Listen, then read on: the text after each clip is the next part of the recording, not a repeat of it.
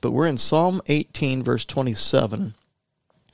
And I read this twice because sometimes, you know, these things just sink into our hearts, and then God brings incredible fruit from the entrance of his word into our heart. So Psalm 18 and verse 27.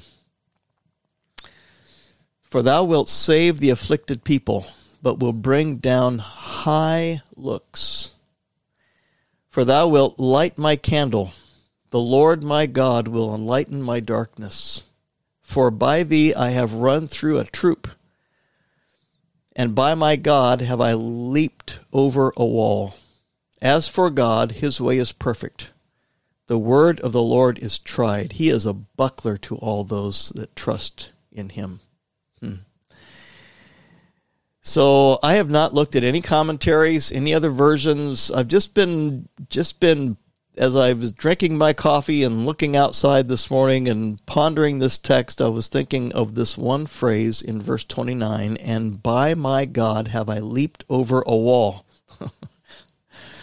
And I'm just curious, maybe in our prayer time, if there's maybe something in this text that has sunk down into your soul and we could apply it to revival, gospel advance, awakening, bringing souls to God, praying for the advance of the kingdom of heaven.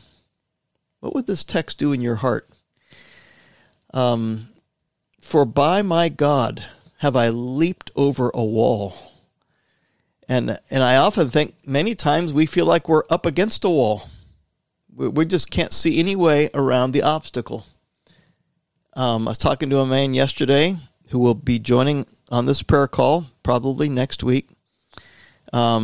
He's looking at a wall.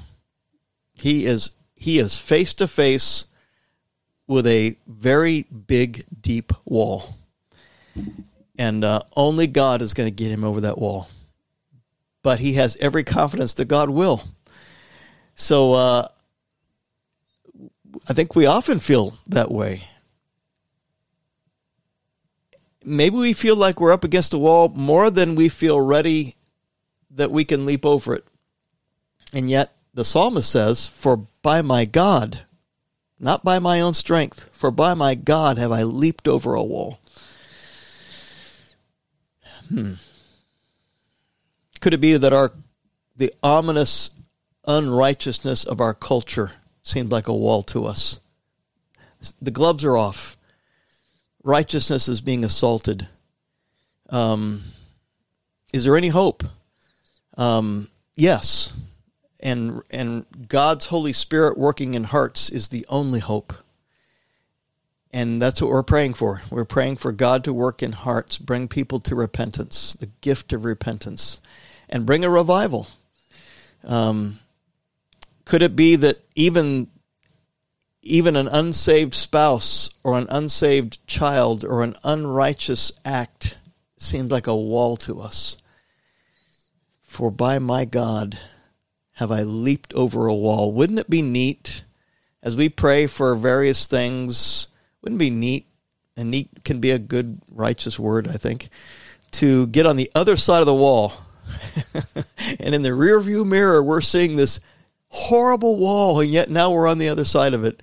And we say with the psalmist, and by my God have I leaped over a wall.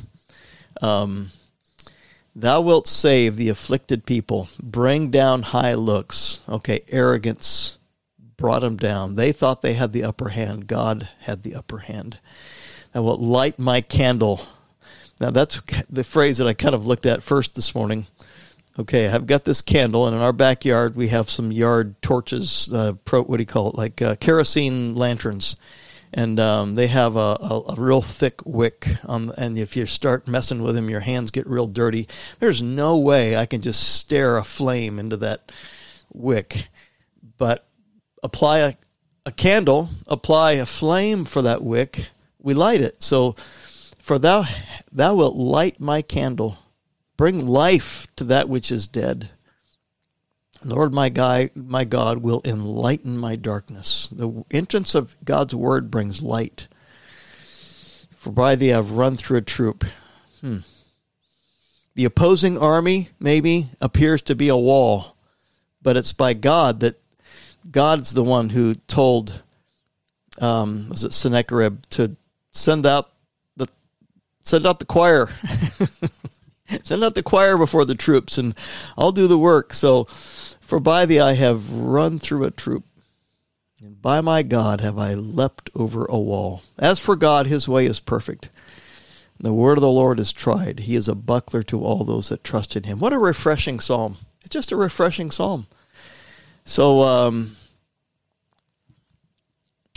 as I was thinking this morning, I was thinking, am I a soldier of the cross, a follower of the Lamb? And I think I have those words right. We are, it's the battle is the Lord's, and the revival belongs to the Lord. Awakening belongs to the Lord. We just happen to be in partnership with the Lord in prayer. So on this Saturday, on this day before, or maybe entering into the Lord's Day, Sunday, this is without doubt spiritual warfare days. Without a doubt, we are in a dimension, doing battle in a dimension we can't see.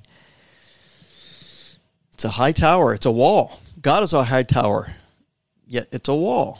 And there seem to be walls around people's souls that are impenetrable. How do we get them to see Christ? And yet, Jesus can. And let's be praying for the advance of the gospel, the proclamation of truth over the weekend. Let's be praying for seeds of the gospel that have been planted over the last several days to bring forth fruit. Let's be praying for this wall. And by my God have I leaped over a wall. May the wall be behind us as we pray for the advance of the gospel.